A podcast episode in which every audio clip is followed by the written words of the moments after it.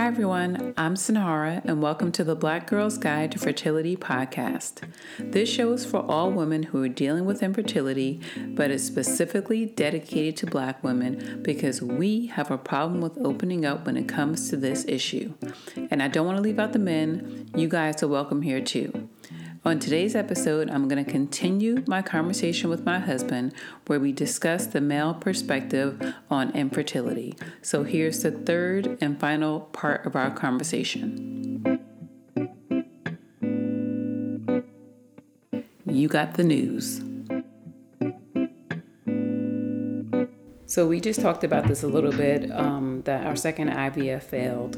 And so typically I'm the person who takes the phone call and I have to uh, relay that message on to my husband that, you know, the cycle didn't work. Uh, either the nurse will call or the doctor will call. Um, and specifically with the IVFs, you know, the doctor um, has been calling.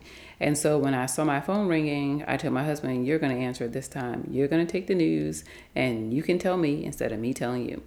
And so the phone rang, and you can talk about what she said on the other end, which, you know, we just talked about a few minutes ago briefly. Right. So I answered the phone. I said, Hey, this is Ron. And she was like, Oh, you scared me. You startled me. I, I, I was expecting to, to hear from Sinhara. And I said, No. I said, She did not want to answer the phone. She goes, Well, unfortunately, you know, I understand. You know, I don't have good news for you. You know, I just don't understand what's going on. I don't understand, you know, personally because all your, you know, all those checks you do during the IVF process have all been very favorable. You know, the the um, I don't know the all the ultrasounds, all, all, ultrasound, right? Um, the the thickness of the uterine wall, uterus. lining lining of the uterus, and so on. All those things were so great. So she says, you know, I don't know what's going on, and that's when she said, you know, if my she said if you want to continue we can she says. And i said well i think we're gonna i think we need a break right now for you know at least a month just because of all the shots. Your your butt is sore. You know you're asking me to massage the points where you get the shots at because they're very sore and tender because of all the shots. And i and i told her i said you know i think we just need a break. She goes i understand. She said but when you're ready to start back up you know i think we should do a mock um, biopsy or whatever it's called where you know, like we talked about earlier, is where they you go through the entire process of doing all the shots and doing the um, ultrasounds and so on up until the moment of transfer to see what is going on. What could we possibly be missing? What could are we giving you too much progesterone? Are your level too high? Is your estrogen too high? Are we going too late? Are we coming too early? She just wanted to make sure we're covering all bases because all because everything else looked great. And and how how did it feel being the person having to relay the message? Well, I think you were looking at me and understood the message before I even told you. So I I went into the phone call. Well, I already I already knew the answer anyway because my cycle was coming. So and right. I and I felt that very strongly every day. The only reason why I wasn't coming was because I was still on the fertility medications, which they were telling me to still take. You know, um, right. until they get the blood results back. Right. So I didn't feel like I had to break news to you because I knew by looking at you and by talking to you that you already thought mm, this is this wasn't successful, um, and you were just going through the process. That's why I felt like. So I didn't feel like I was uh, like I, you didn't seem hopeful. If you had seemed hopeful or felt like, oh my God, I think we're going to be pregnant this month, and I would have broke it to you, that would have been difficult. But because you always prepare yourself, which I don't agree with, but you always prepare yourself for the worst. Um, it, it didn't. It wasn't hard for me you know, I knew that we needed a break after this. I knew that it was affecting our relationship. I knew that it was fake uh, affecting us because we weren't able to do things. You know, sex wasn't. You know, is is getting to a point where it is just a hopeful moment of let's have sex, and even though we're not saying it, or maybe you aren't thinking it, but I'm thinking it. Maybe you'll get pregnant from this, and it won't be the IVF. It's just so much involved instead of just the connection of us being together or the fun of having sex, that part is kind of dwindled away because even though we may be, you know, into each other at the moment, I'm still consciously in my mind thinking, wouldn't it be nice to get you pregnant from this instead of the IVF process? Wouldn't it be nice to get you pregnant? Um, or wouldn't this be a nice treat or a surprise or a reward if we didn't have to get pregnant through the IVF process?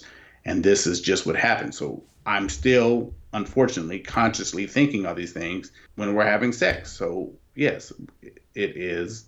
Um, it wasn't that difficult for me to tell you because I think you had already prepared yourself for the worst, which once again I don't agree with.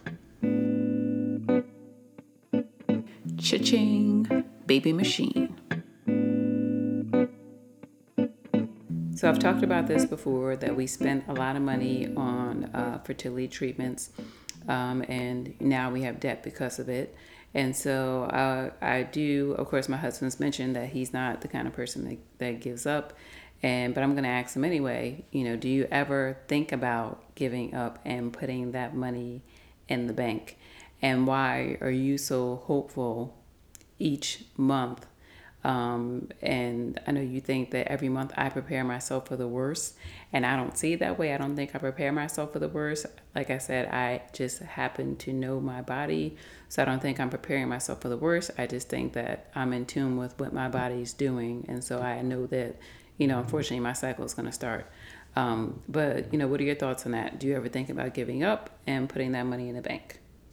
No, I don't think about giving up. I think it's an investment in our future and our legacy together. Um, and it's worth every dime. Now, I say that now because, like I said, I believe we're going to be successful. If we go through this entire process and we spend all this money and we don't get the results that we're expecting, it's going to bother me. Would I do it? Would I spend the money again? Absolutely.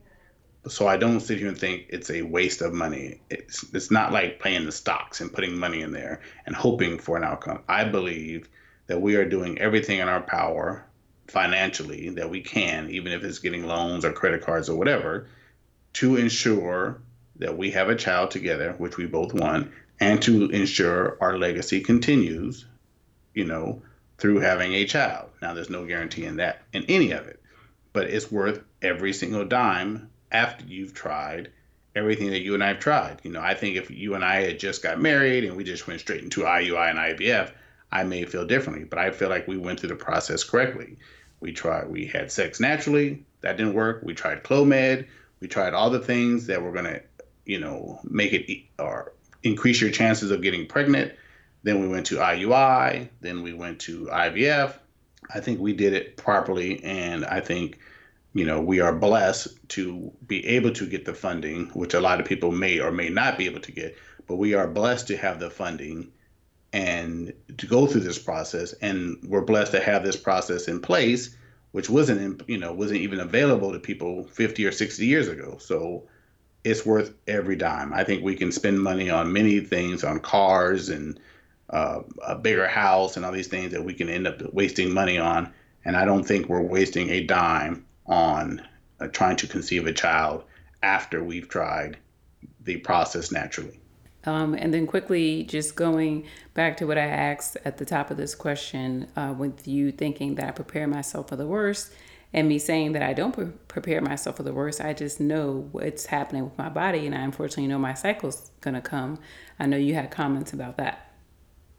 Right. My comment about that is that I wish you did not prepare yourself for the worst. I wish you I would don't. be okay. I wish you would pay attention to the possibility, because this is something I think you don't do, is that I think as soon as you, and I mean, I hope I'm sounding sympathetic, as soon as you feel like you are psycho or you feel a cramp or something goes on that you normally have felt for the last 15 or so years, however long your 20 years uh, of your psycho, you immediately go to, I've not succeeded. But after reading and speaking to so many people, to include your sister who thought her cycle was coming and then found out that she was pregnant. Why do you, I don't understand why you immediately jump to I'm not pregnant the moment you have a cramp and stuff. So well, that I, I just wish I just wish you wouldn't do that. Immediately jump to that and think, let me just wait till my cycle comes. Well, I know everyone has different symptoms. Like one of my friends said that she spotted every month until she thought she was going to miscarry, but I guess some people just spot. With my sister, she never thought that her cycle was coming. She actually thought that she was sick. she knew that she had missed her cycle, but she thought that she was sick. I think she thought she had like a stomach bug or something like that. And so she ended up going to the doctor, and that's how she found out she was pregnant. And so, again, for me, with my body, you know, if you feel the same exact pains every single month in the same exact areas and you know the feeling of your cycle coming, you know, um, of course, I have hope and I have faith, but I also understand what it feels like for a period to start. And so that's not something that I can just erase out of my mind and erase what those feelings feel like. So I don't think that I'm being negative or that I am preparing for the worst because I always go into that cycle very hopeful, having a lot of faith and all that stuff.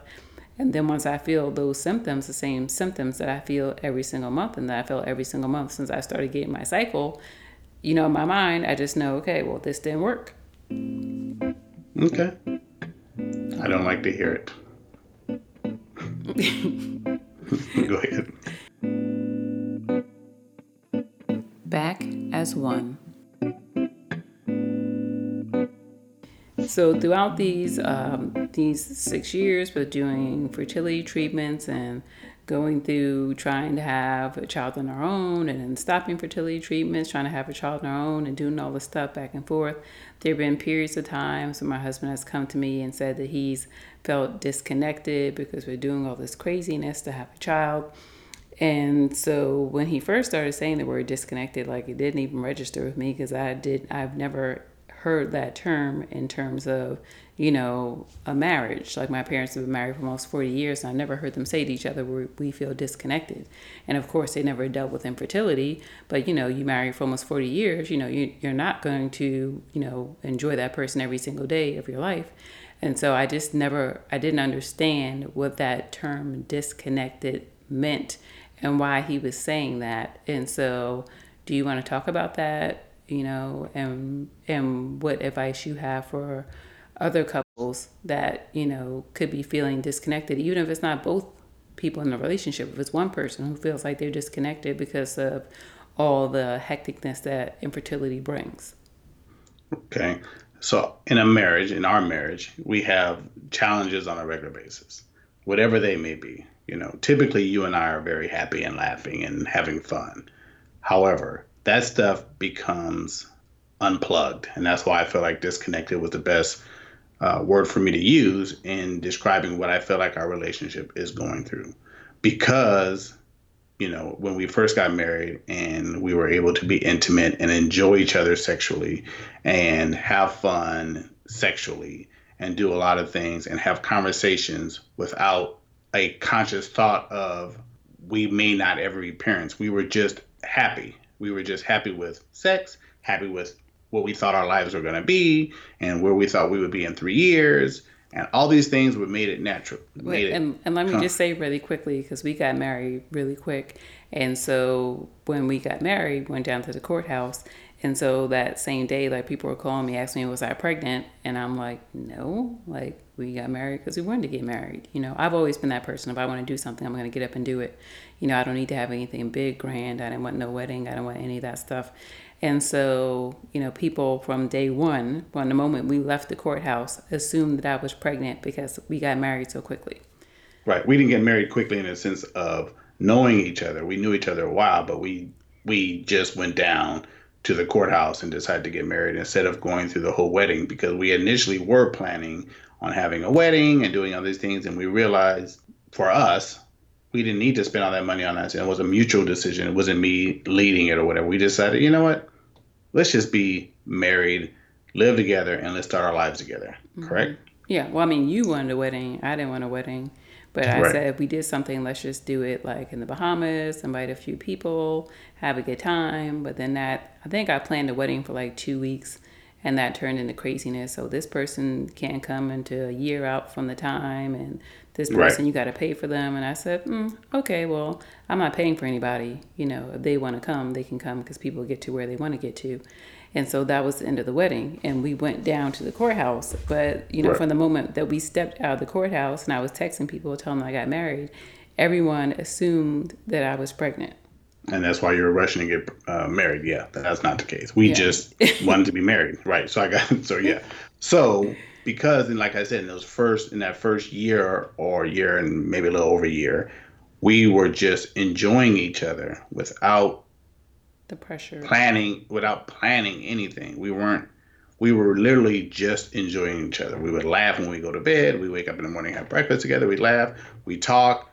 We weren't necessarily getting to know each other. We were just enjoying each other's company for a long time. And then it changed. It changed when I don't remember exactly when it changed, but I think it changed at a moment when you I went. think I changed when we realized it was a problem. When we realized we went to that first doctor and she said, "You two are the worst two people that could have found each other," and we just like looked at each other like, "What?"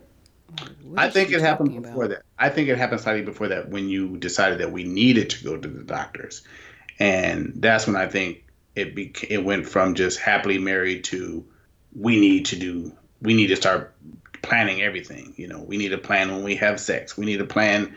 It just became very unnatural, and it became it became a process instead of a time of enjoyment. It became where I, you know, even though I was excited about the thought of you being pregnant, it became very mechanical. It became where cycle came. This was our monthly routine, and, and what I feel our marriage was. It's our monthly marriage routine. Cycle starts, no sex. Cycle ends, okay, we have two weeks of we could have sex, but and I know we were having sex, it just didn't feel normal. No, we we were having sex, but we were arguing over sex position. And right. that's something that we didn't talk about earlier. We were arguing over sex position because right. I said that I should be on the bottom to get the best chance, because I was reading the blogs, to get the best chance for the sperm to travel, and you disagreed. And I wanted you on top. I wanted sex. I, let's just if we're gonna have this thing, let's talk for real. I wanted sex. I did not want you just to be on the bottom. Time out. I didn't. I did. I didn't want you just on the bottom. I wanted to have fun. I want to continue doing things that couples do when they have sex and well, enjoy. it wasn't just a matter of having fun. It was a matter that you always want to be on top. And so I was really getting concerned because obviously all this time is going by. I'm still not pregnant, and I'm like, I need to be on the bottom because this is the best chance that I have. Instead of being on top for six years, I need to be on the bottom. You know, right. this is your belief was. This is this your is, belief. This is what the blog said that it was right. best. That so it was best for okay. you know conception.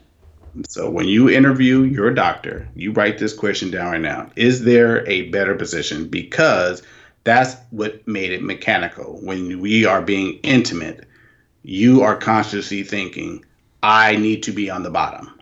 And I'm thinking, I just want to enjoy it. I just want to have fun with this. I don't want it to be the process of me putting sperm in your vagina. That's what it became instead of sexual intercourse. And that's where it started to change. So then it became the, us arguing about sex positions, us arguing about when you first woke up in the morning, did you take your temperature? To us arguing about all things that you asked me. that I take my temperature?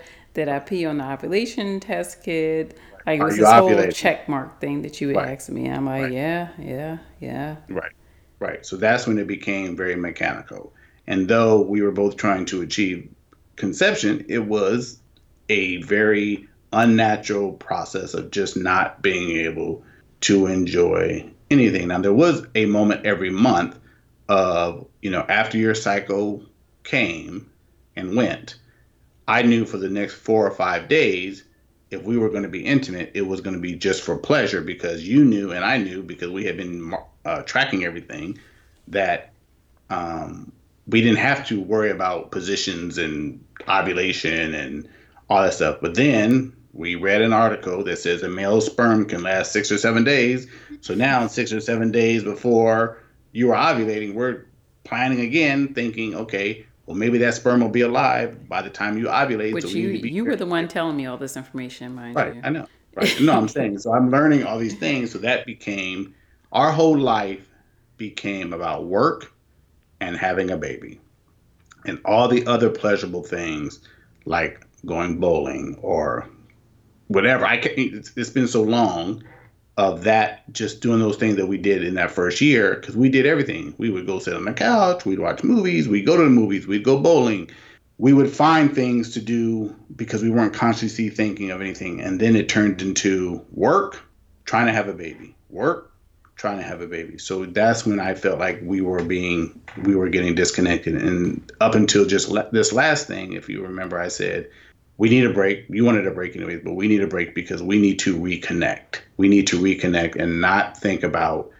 having sex or being intimate for any other reason but for enjoying each other's company and touch. You know, it, it, it just is important to us in our relationship to stay connected. And because we have been for six years trying to conceive, trying to conceive, well, five years of it, trying to conceive, it was my best word is we were disconnected. And though we enjoy each other and though we love each other and though we enjoy each other's company, we could be so much better if we just did not have these worries or this planning process of trying to conceive or you not consciously thinking maybe this month I'll be pregnant or me not thinking this month you'll be pregnant and me watching for signs and me looking for whatever thing I can possibly find to give us hope for pregnancy. I just need to not have that for a month or two so we can allow each other to enjoy each other's company, so we can go to dinner and just hold hands and touch or talk to each other or laugh or tell jokes or you know you we can talk about your your scripts or things that you're you're doing in your life outside of talk to the doctor today. I have an appointment next week. We're going to have an ultrasound. How did ultrasound go? Um, all those things it just made it almost a punishment in the process of it. We needed to, we need to reconnect. And I feel like that's happening ever since this last IVF because we've talked, we've laughed more, we're having breakfast together, we're laughing in bed again, um, and all those things. Do you agree? Uh, yeah, I mean, I agree. I guess I just always see differently, you know, with the term disconnected, uh, because again, it was something foreign to me when you said it. I'm like, huh?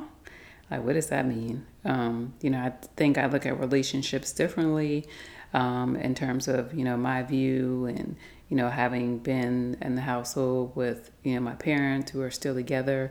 And so I never look at, you know, an overall problem as something that disconnects people. I just look at it as something as being part of life. Um, but you know, you and I see that differently. Yeah, we see it differently. But, but but what advice do you have for for other people, you know, who may be dealing with you know feelings that you have, you know, about this being disconnected?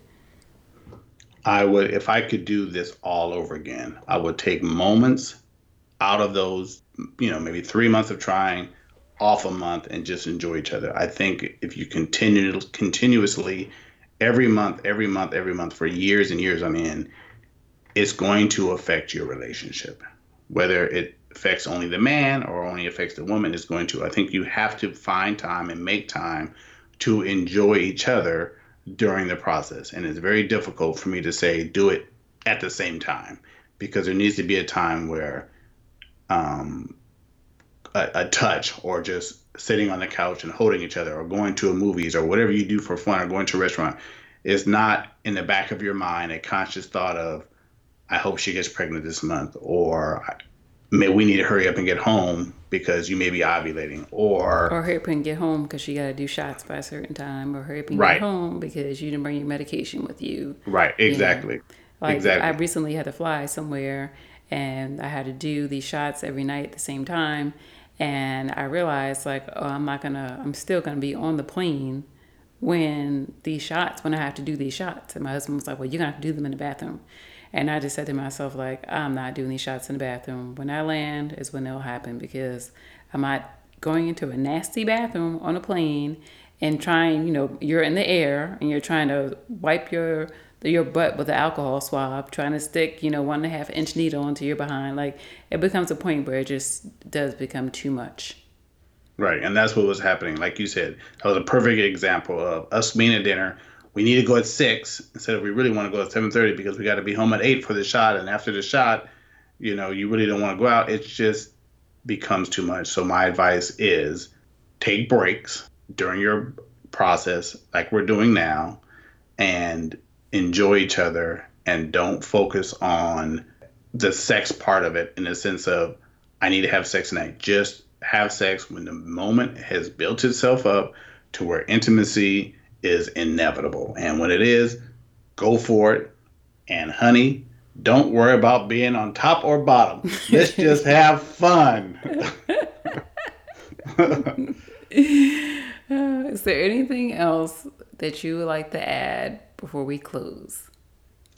There was something, and I don't remember what it was.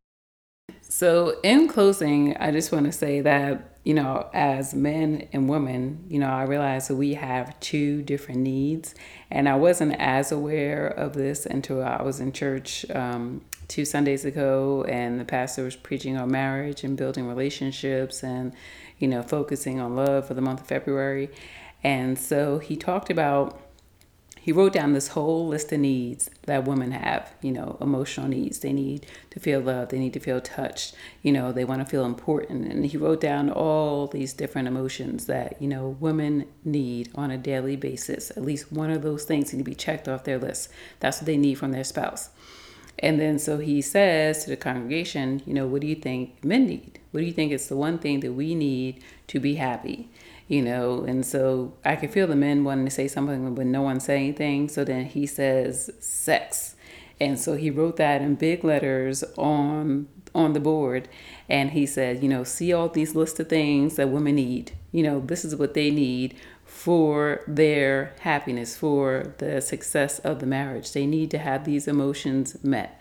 This is what the man needs to emotionally survive like he needs sex. And so seeing seeing that breakdown and seeing the contrast between the two like you're two people living as one but having two different outlooks on life. You know men want sex all the time and that's their emotional need. That's their physical need. We want to feel love we want to feel important. We want to feel you know that we can you know achieve motherhood. You know we want to have and need these different feelings to survive. Uh, but it's just important to know what each other needs and what, uh, what each other needs for the success of the relationship. Do you agree, husband? I agree. And to be more specific on that, for a man, it's not about him just ejaculating and having an orgasm. It is about the whole reward process of it. I've worked hard today.